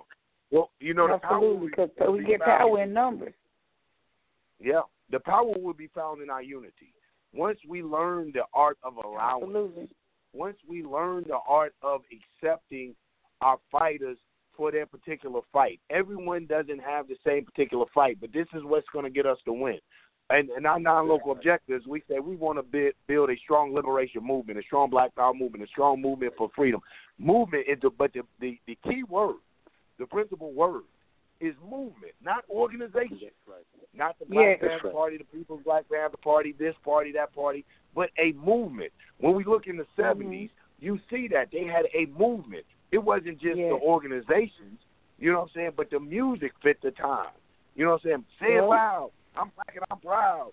The dress fit the time. The you know everything fit the time to create this empowering movement. And this is what we want to get mm-hmm. back to. We want to create a movement. So the the the power is going to be found in the unification of oppressed people internationally. But right now we're talking nationally amongst our people. Is going to be found amongst our people and accepting our people where they're at and their contributions to the movement. If it's blood or if it's a penny, you know what I'm saying. We're going to accept anything. I tell people that's like if I'm getting jumped on. Yes, I would like everybody to jump in and help me, but some people won't That's jump right. in and help me. So if you on the side, if you call for help, I'm not gonna say I ain't gonna be like all you did was call for help. I'm be like nigga, call somebody to help me. If you right. ain't gonna fight, at least call. So I'm not gonna I'm not gonna knock your I'll be right there with you, huh? I need yo, you exactly. You dig, nephew? I need But just don't stand there frozen in time, though. Huh? I, I, I agree with you. I said do anything but just stand there frozen in time. Well, Call exactly. Somebody, do you to something, do something. something. Do something. Ca- Hey, listen. As long as you and I'm not going to knock. Yes, I wish you would have got in it with me, but I understand you don't like to fight. You're afraid to get hit or whatever. So as long as if, if you call somebody, if you scream, "Hey, stop!" Listen, I, I'll accept that. I'm not going to be one of those that knock your contribution because it takes all contribution, all efforts for our advancement and Right. empowerment. Let's go back to our phone lines. Um, one more time because yeah. I see the caller was holding. I'm sorry. Say it again. Brother Yanga. Yes. Yeah, uh, uh, that is the one thing that you have made clear, and everybody made clear. Once again, we go back to our our, our leaders, uh, those who uh, brought it up. Malcolm didn't die it was assassinated. Uh, King was not assassinated. Okay, and I'm saying it's the three M's. And the three M's go like this. Martin, okay, no, uh, yeah, first, uh, uh, Marcus, Martin, Malcolm. We talk about three M's. And the one thing that you said that was so beautiful, one thing that all of them talked about, now listen, and I want the audience to listen very closely. If they were just leader, that's one thing. All of them had the universal picture. Malcolm said the Organization of African American Unity. That Mhm. enhanced everybody. Garvey said the Universal Negro Improvement Association. That enhanced everybody. King said uniting all the people of humanity, that's uniting all. If they was grant givers philosophy, ideological Negroes that are for sale. No, when they say all, see, they all got them in trouble. Mm-hmm. Every time. All, yes, yes, they're all. Every they're time. all. Every time they all get them in trouble. So we can sit back and we can build a pocket, but when we talk about all, and that what King said, all. When when once again, and I'm saying again, King celebration holiday, they still not will not recognize him in Africa. Him traveling to India, like you said, Think- looked at exactly. Gandhi. Mhm. They do not want to accept that because they want to keep us domestic. As long as you domestic, you is a pet and you as a dog, and you got a license plate called civil right. But when you become international, that means you are now in the hands of Creator that's saying, "Hold it." Our problem is not a local problem, and see, we keep dealing with local, and and I thank God for a doodoo called Trump, because he's making it international. Until we Mhm. understand internationalism, Pan Africanism, and understand Africanism, understand who we are. Trump ain't local. Trump dealing in a international white supremacist global control and oppression of the peoples of the planet. And we still down here and talking about, well, well, you know, uh, we're gonna do this and we want this education. But uh, Trump have taken us where God had taken us before because we ignored it. No, no, I ain't black. Malcolm came in. No, no, we ain't. No, we ain't African. King came in. No, we ain't African. It is a universal globe, and it do not have anything to do with anything local. I want to make it clear. The local leadership is out. It's global leadership, and where we at as an African people, and understanding where we're going. It's a global struggle, and guess what? And they're losing. Because you know what the first global enslavement was? You and I. And King recognized that. It's a global struggle that we have to understand. And once we understand that we are an African people and we're a global people, and it don't take him too much to say stink, this and that, he do not recognize us as American citizens. None of them. When King peeped that, he said, I made a mistake. The biggest mistake. Right, right, and he recognized that. I think it goes back to what you were saying when you said the all. You know, and and even the Constitution, their Constitution is based on that. It says a government for the people, by the people. You know, it it encourages the people. So when we say all powers to the people, it's not just a catchphrase. It's not just a slogan. It is a reminder. The power Thank you. lies in the masses of the people, in the unification of the working class and the underclass and the those that they Thank you. call the undesirables in society, specifically and particularly those of African descent um, who not only face classism but face racism, structural racism, uh, and gender oppression. You know, and gender discrimination and gender exploitation. Once we embrace these uh, understandings and ideologies to combat these triple evils, then we will begin to Mhm. evolve to be able to get on a international struggle and to because like Chairman Carr said, it is an international struggle. But I don't want us to get I don't want you to misunderstand Chairman Carr's words. That it it still must begin in your home base, right there in your locale. Something my chief of staff is always reiterating on central committee meetings is the empowerment of the local, right in your locale. Address the issues in your locale. Uh, tackle the issues in your locale and watch it grow. It grows from communities to cities to states to the nation into an international struggle because a lot Right. of us are so scared to be affiliated with what we are. What we didn't have no say in the matter what we were created in or birthed in or evolved into, however, whatever theory you use that you got here. But you are that particular thing, and that thing that you are, if you have melanin in your skin, is discriminated against not just based on your economic stature or your economic position in this repressive state, but also on your race.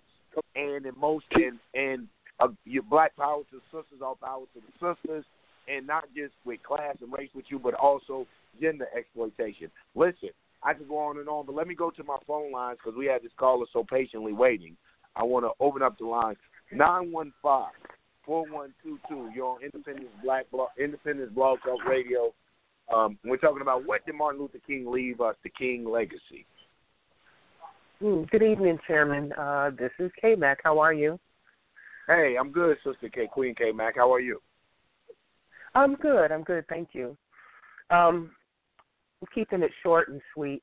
Um, excellent conversation. Um, what I I personally in my studies have noticed between uh, MLK and Malcolm and Garvey, they started with this basic foundation of love. Um, their families were correct, they were correct, and they just started with love. The BPP, they started with love. Um, if it doesn't come from that, it won't last. Mm-hmm. Uh, I, I can appreciate, you know, uh, the Black Power, the guns, and all the rest of that, but if it doesn't come from a basic love that many people have no clue what that is, many cl- people have no have never felt that before. Mm-hmm. Um, it's not we're not going to come together. Um, that love has to show itself and it has to be consistent. You have to not only be consistent, but you have to mean it. And a lot of people don't feel like uh, putting that front up. But see, that's the problem. It's a front. If you don't genuinely love, it doesn't last, and it's going to be hard for people to continue that. And why do I say that? Because the different people that I talk to and I help, um, they come from all walks of life, um, and they're hurting. No one can focus on uh, liberation. No one can focus on, you know, standing up and fighting if they're hurting. We got a lot of hurting people, and we got folks who have family members they don't even talk to. So if you have family members you don't even talk to, how are you going to unify outside your family to make it lasting? Because you haven't learned the lesson needed to unify inside. So there's a lot yeah. that comes to it, and and and it, it just it, it I'm not gonna say it amazes me, but you know we have many of our brothers and sisters in the motherland. Um, I actually talk to them. I do business with them. Some days they're not doing well. They share their news with me. Um, I enjoy learning about the motherland, and you know I get from them. You know we had a different mindset of blacks in the United States. Even today, when I went to a store, there was one of ours there with a real sour look on their face. No one in the store did anything, but it was a sour look. We got to stop that. You know, that doesn't bring unity. That does not bring um, uh, a consciousness. So I don't even like that word. It doesn't bring us together. It just doesn't. So we're going to have to work from square one. We can't go from uh, get to, to Z by skipping all the basics and starting with the letter R and going to Z. That's not how that's going to work. And that's the one thing about um, Garvey, about Malcolm, about um, MLK. When you look at how they built, they built layer after layer, all with love, all consistent. And the love, that's where the power comes from. It doesn't come from the muscle, it doesn't come from the weapons. It comes from the consistent love that you give yeah. to people. And that's where we're going to have to start. But there's a lot of people who are afraid of love. There are a lot of people who have contorted the meaning of love. I'm not even sure what it means today. I know what it means to me. I'm not even sure how people even define it today. And that's part of the problem because well, there's know, some really screwed up definitions, and I yield. Yeah. I, you know what though, I'm and and I agree with you. I agree with you to a degree. I agree. I agree with you to a degree. You know, but I don't think that we have to start from square one. I think square one started when they slapped them shackles on us. You know, we're at square. I think that's the problem. We're trying to reinvent the wheel. You know, the resistance started. No, no I agree. They, yeah, I agree, So but it doesn't I- stop us from needing the love. It doesn't, and Yeah, that's oh, one of the oh, oh, main absolutely. reasons we need the love. And that's what I'm trying to trying to get. I'm not saying Yeah. when I say square one, I'm talking love. That's my square one. And so, yeah. yeah, th- those chains, those invisible and visible ones, it's only going to take love that's going to break that. It's not a magical and- feat. It's something that we have. And I think that we do. I, I, I agree with you. I agree with you. I think that it takes love, you know. But one of the things I would say though is people define love differently. Some of us say, Mhm. you know, I love myself so much that I'm not going to allow myself Mhm. to be captured or taken, and I'm going to fight tooth and nail to avoid that. You know, I you know I don't think that there is one definition of love. You know, I think that the overall definition has to be, um, not has to be. What I would encourage people to think about is when you say love, is it edifying to you? Is it edifying to your people? Is it edifying to the community? Right. You know, does it us as a people, does this love, does your definition now you can't say you love me or you love your people and you're destroying your people. Now you're asking Right. me to be a fool. You know, you know, I love you. You know, it's like asking me to have um battered women syndrome. I beat you, baby, because I love you. That's why I hit on you. Right. Nah, Negro, you don't love me. I'm like them sisters that cut your ass. Go to sleep. I got some grits burning. Oh, you thought that was for breakfast? That was for your face when you close your eyes. That's Right. what that was for. Uh, so, But if- you but know if- what? But but if I if I may, if if, Yes, if I just if I okay, if I may, and I agree. You know, it's it's the certain points are hitting this. I I do agree. We it's not a starting over from like uh square one or starting over from A, Right. but I understand what she's saying about the love. The reason why there's so many different ideologies of love and, and definitions of love amongst us today is because our core foundation has been shaken, which is Right. the family structure. So, Right. you know, I spoke about this last week on the show. For me, myself, growing up in a household with both of my parents, no outside children, um, five siblings, which is six of us, all under one roof, with you know our parents, and my parents will have a 33rd wedding anniversary this year. My ideology of love is different, but my idea, my ideology of love started from my foundation, which was home. It- So it- I didn't have to go out Right. and try to find love and attach love to me or try to figure out what love was. I already knew it from a child what it was. And so it, Yeah. we we got to talk about these things. We got to discuss these Mhm. things and know where it all went wrong. That's where it went wrong because there's so many of us out reaching and looking and pursuing Mm-hmm. love. And if you don't know what it is and don't know what it looked like, then it will come in the form of being a battered woman, thinking Yeah. that that's love. It Mhm. will come in a form of walking around, sagging your pants, calling each other nigga, thinking that you got hood love, you know, and, and that's reaching because there's so many broken families. We've been so broken as a people, so dismantled, just spread all over the place. Then yeah, we don't know what love is or what love looks like anymore to be able to even have it amongst us as a unit. But you know, it's, Yeah. it's like what you said, Sister. I think that it's, and and I'm come straight to you, Chairman Carl. I think what, like you were saying, um, Sister. I think that you know, and this is why we need, especially in the movement, in the revolution, social scientists. And I love what, Sister and, and, and thank, let me thank you again too, Queen K Mac, for calling in. Your your input is always invaluable. I love it. But you know, one of the No things problem. too, I say I, I say this about us being social scientists because we have new phenomena in our community.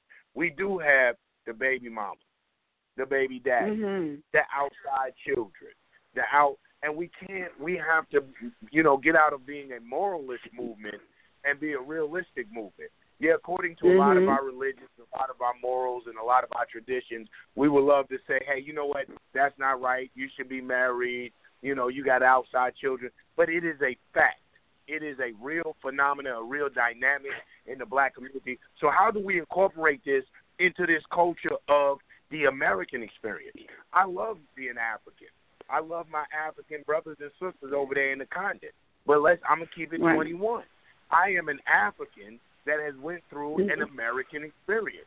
That means I have Native Absolutely. American in my ancestry. I have, you know, I'm not one of those people that say I was here before the Mayflower. Some of my, you know, some of my brothers and sisters was here before slavery. But I believe that I came through the Ma'afa, so I got the traumatic experience of post-traumatic slave disorder. I got Jim Crow Absolutely. segregation.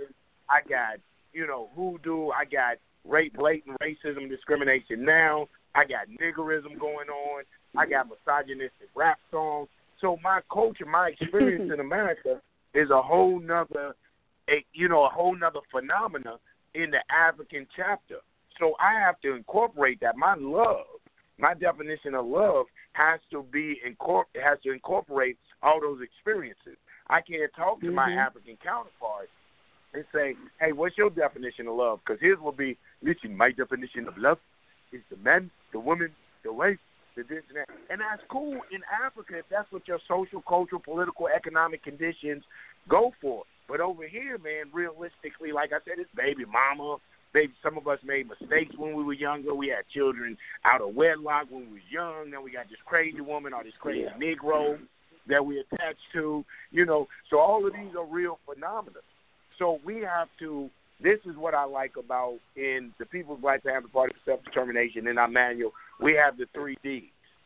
We have define, develop, and defend. So therefore, in the first D, define. We have to define our culture. We have to define our our existence. We have to define who we are as Africans here having an American experience. Then we have to define tho- those things, those solutions and institutions that will help us combat the negative behavior, the destructive behavior. And then we have to develop those institutions and those social cultural norms to help us combat, combat that. Then we have to defend those things, tooth and nail, Mhm. all for our advancement. But we really have to start to have our social scientists. In my opinion, I think we have more historians than we do social scientists. We have more brothers and sisters that will tell you what we did historically than what we're doing Right. now and how this will lead to our to us in the future and our development as a people in the future. Chairman Carr, I'm turning it over to you, brother. yeah. I, I see you're trying to say something. Uh, yeah. Uh, one is that uh, everything we're saying, don't listen, and we uh, left the platform program. Love, we got that, and we can work with it, and we uh, this love and all that. My thing is the program is, you know, we're bringing straight up again. The assassination of a nation and the assassination of those leadership that's coming about. We can deal with our love, but our love is not going to manifest under a murder. I'm going to make it clear because I'm tired. Killers in America, white supremacists and racism that killed Malcolm, that killed King. They don't care how much we love each other. We can put our queen in a castle. That demon will gonna come and assassinate us. What I'm looking at, I ain't talking about love. King gave the greatest love that anybody can give, nonviolent and all this love. No, it ain't about us loving one another and dealing in our household. It is about a, you know, bringing straight a steady government that call themselves legitimate is in the process of murder. Murder. I'm going back. King loved his wife, they killed him. Malcolm loved his wife, they killed him. Garvey But I think and all them. But wait, wait, wait, wait, wait, wait, wait, wait, wait, hold hold it, hold it, hold it. Can I finish? Can I finish? There's a system of murdering black leaders in America, and we talking about murder. Ain't we ain't talking about King Love or nothing? It's murder. The whole celebration, what they talking about, is by murder. We love each other. King love each other. We understand that. But those who control the system today under Trump is talking about murder. And Yeah, Dr. King's birthday today ain't by love, it's about why he was assassinated and it's about murder because the government is in the business of murdering us. They ain't worrying about our love affair.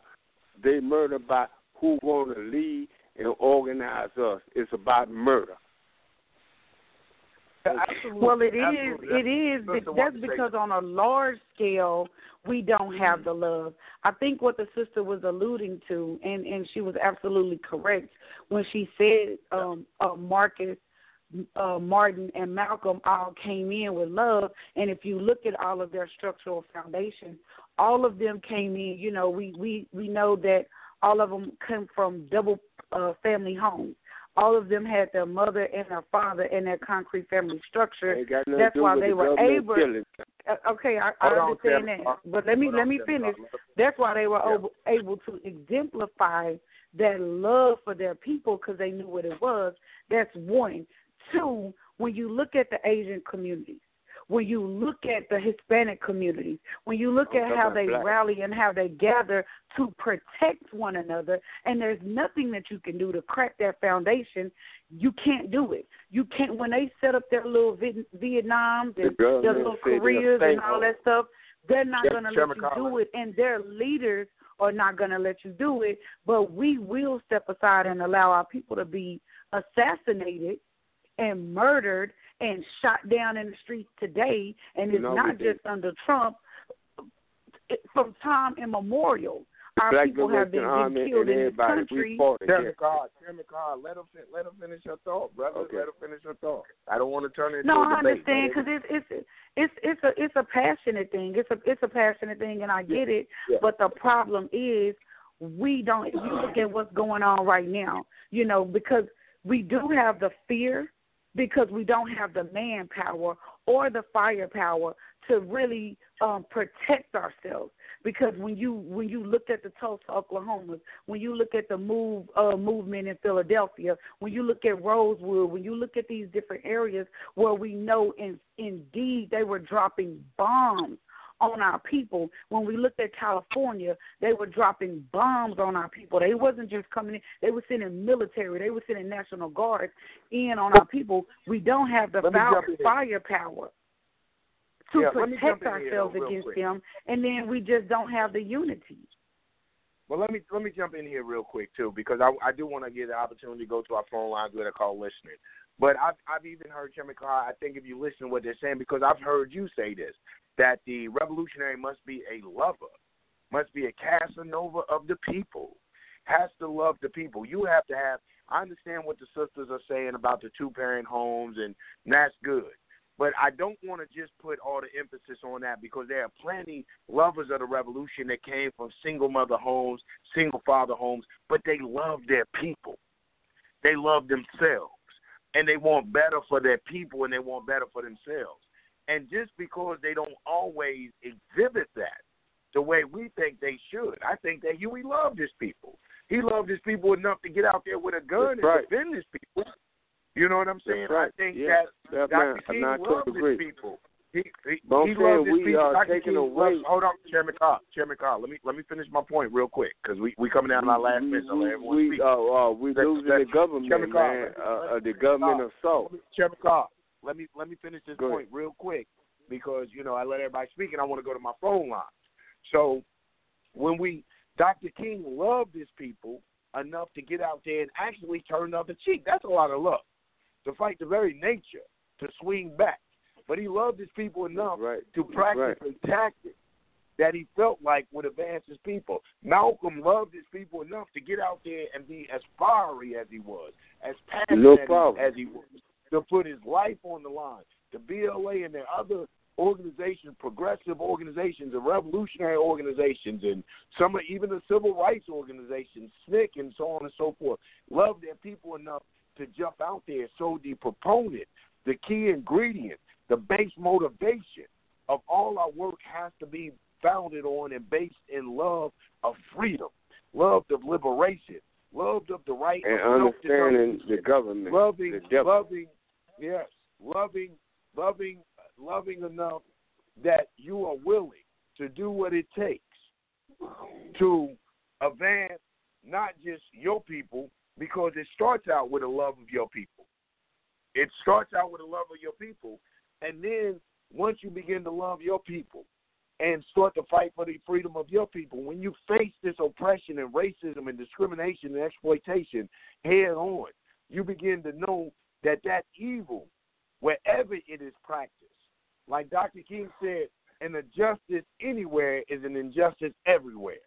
You know what I'm saying? When you begin to understand that evil is wrong for your people, you understand that that evil is wrong for humanity, and you begin to fight against it. So I will agree with Sister K. Now I think that you and Chairman Carr and all of you, basically, we're all saying the same thing. That it does begin with a love, but it also begins. Love comes with tolerance, and love comes with allowance. And we must allow our people to express their disdain for oppression and exploitation, racism and gender exploitation and discrimination. We must allow our people to their desire for and their love for empowerment and liberation in the way that they know how, as long as that love isn't so selfish that it begins to hinder or endanger all African people. I'm going on seven minutes. I had a caller holding. Let me go real quickly to the phone lines. 678 8246. Your mic is open. Brother Yanga. Yeah. Who's it, Brother Work? Brother Work is in the building. Man, Chairman happening, Work. man? Chairman How you Work. living? I'm sorry, brother. I'm good, brother. How about yourself? I'm doing fine. yes, sir. Um, you Chairman know, Jules with us, man. yeah, I I came to elaborate, my brother.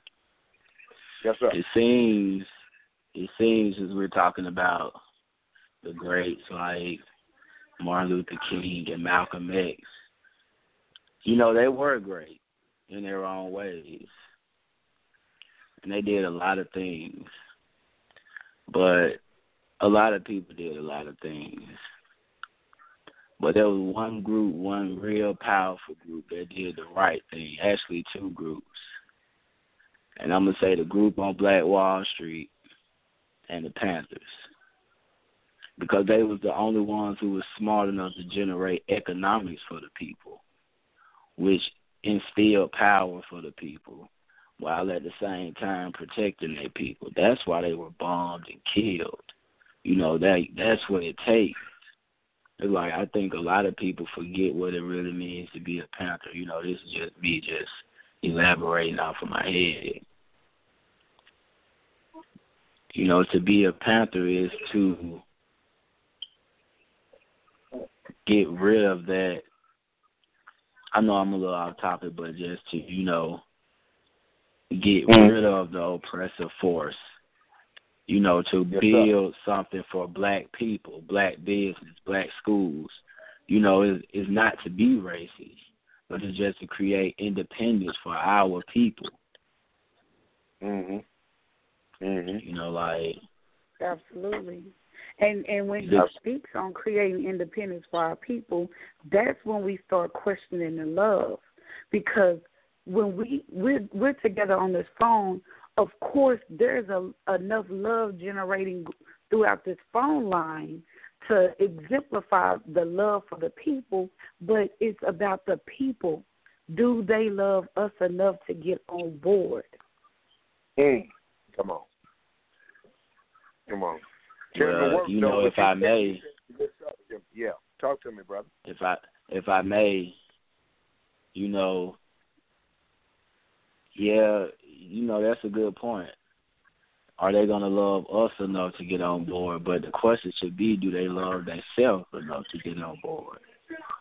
Hey, when I learned uh, when when I learned that thorough knowledge of self and the first law is self preservation, but when I learned that self is not only me, self is me as well as kind, then if you it definitely if you don't love yourself, you surely gonna love me. And so when we look right at the on. masses of us as black people and you see how we're carrying ourselves, see how we're uh, um, uh, exploiting ourselves, see what how we are symbolizing ourselves in culture, first of all, it don't show self love as an individual, so you surely ain't showing love for for your race. Right. If you can't love yourself, listen. We're coming down in the last. Chairman Work, you should have jumped on earlier, man. I know you're gonna be on there Thursday, brother. I'm glad you jumped on, man. You a brother I've seen develop and grow through the things. I know you're gonna drop some jewels, whether the the, the masses like it or not. I know that shit's gonna be hot and gonna be direct to the point. Um, listen, I want to thank everybody who called in, who spent their Tuesday with us, from you know, got this political education built and shared with us, and those callers that just listen. And we hope that we shared something with you. It's your host, your brother, National Chairman, Yanga Nkrumah, People's Black Panther Party for Self Determination. Came to you again on another Wednesday. We try to drop it like it's hot. We'll catch you. Ne- I mean, another Tuesday rather. Catch you next Tuesday. Catch us on Thursday. Thursday is the form. We come with it. It's a little rawer than this. I'm gonna be honest. It's a little rawer than this program right here. But catch us Thursday at eight. Check out what we're talking about. But until then, thank everybody for listening, spent sharing a Tuesday with you. I leave you as I greeted you, which is all power to oppressed people, African power to an African people, and black power. Black power, Power to. All power to the people. One time. Yeah. Yeah. Yo, all I need is one mic, one beat, one stage, one nigga front my face on the front page. Only if I had one gun, one girl, and one crib, one God to show me how to do things the sun did. Pure, like a cup of virgin blood, mixed with 151. One sip will make a nigga flip. Writing names on my hollow tips, plotting shit, mad violence. Who I'm gonna body this hood politics, acknowledge it. Leave bodies chopped up in garbages. Seeds watch us grow up and try to follow us. Police watch us roll up and try knocking us. One knee I duck. Could it be my time is up? With my luck, I got up. The cop shot again. Bus stop glass burst. A fiend drops his Heineken. Ricocheting between the spots that I'm hiding in. Blacking out, I shoot back. Fuck getting hit. This is my hood. I'm a rap to the death of it. To everybody, come on. Little niggas is grown. Hood rats. Don't abortion your wound. We need more warriors soon. Sent from the stars, sun, and the moon. And it's like a police chase. The street sweepers and coppers. Stick up kids with no conscience. Leaving victims with doctors. If you really think you're ready to die, with nines out, this is what nines about. Nigga, the time is now. all I need is one mic, one mic, one mic. All I need is one mic, one mic, one mic. That's all I need. All I need is one mic, one mic, one mic. All I need, niggas. All I need is one mic, one mic, one mic. Yeah. All I need is one blunt, one page, and one pen, one prayer. Tell God, forgive me for one sin. Matter of fact, maybe more than one. Look back at all the hatred against me. Fuck all of them. Jesus died at age 33. That's 33 shots from twin Glocks and 16 apiece. That's 32, which means one of my guns was holding 17. 27 hit your crew, six went it to you. Everybody gotta die sometime. Hope your funeral never get shot up. Bullets tear through the innocent, nothing is fair. Niggas roll up, shooting from wheelchairs. My heart is racing, pacing revenge in the air. I let this shit slide for too many years, too many times now. I'm strapped with a couple of max, too many nines. If y'all niggas really with me, get busy, load up the semis. Do more than just hold it, explode the clip until you empty. There's nothing in our way. They bust, we bust, they rush, we rush. Let fly and feel it. I feel it in my gut that we take these bitches to war. Lie 'em down, cause we stronger now, my nigga. The time is now. All I need is one mic. All I need, is one mic, nothing else in the world. All I need is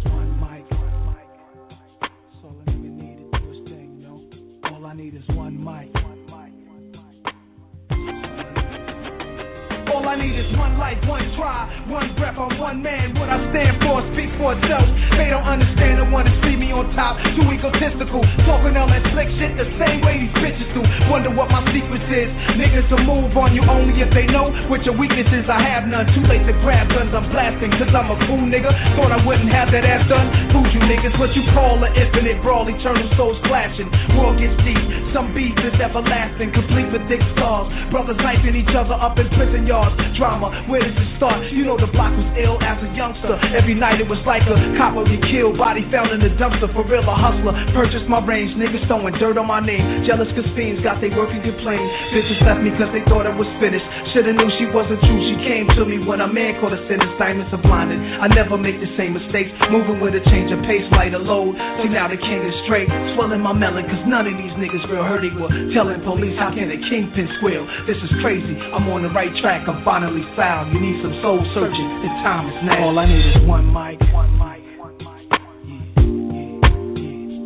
All I need is one mic. One mic. That's all I ever needed in this world. Fuck cash. All I need is one mic. One mic. Fuck the cars, the jewelry. All I need is one mic. Spread my voice to the whole world.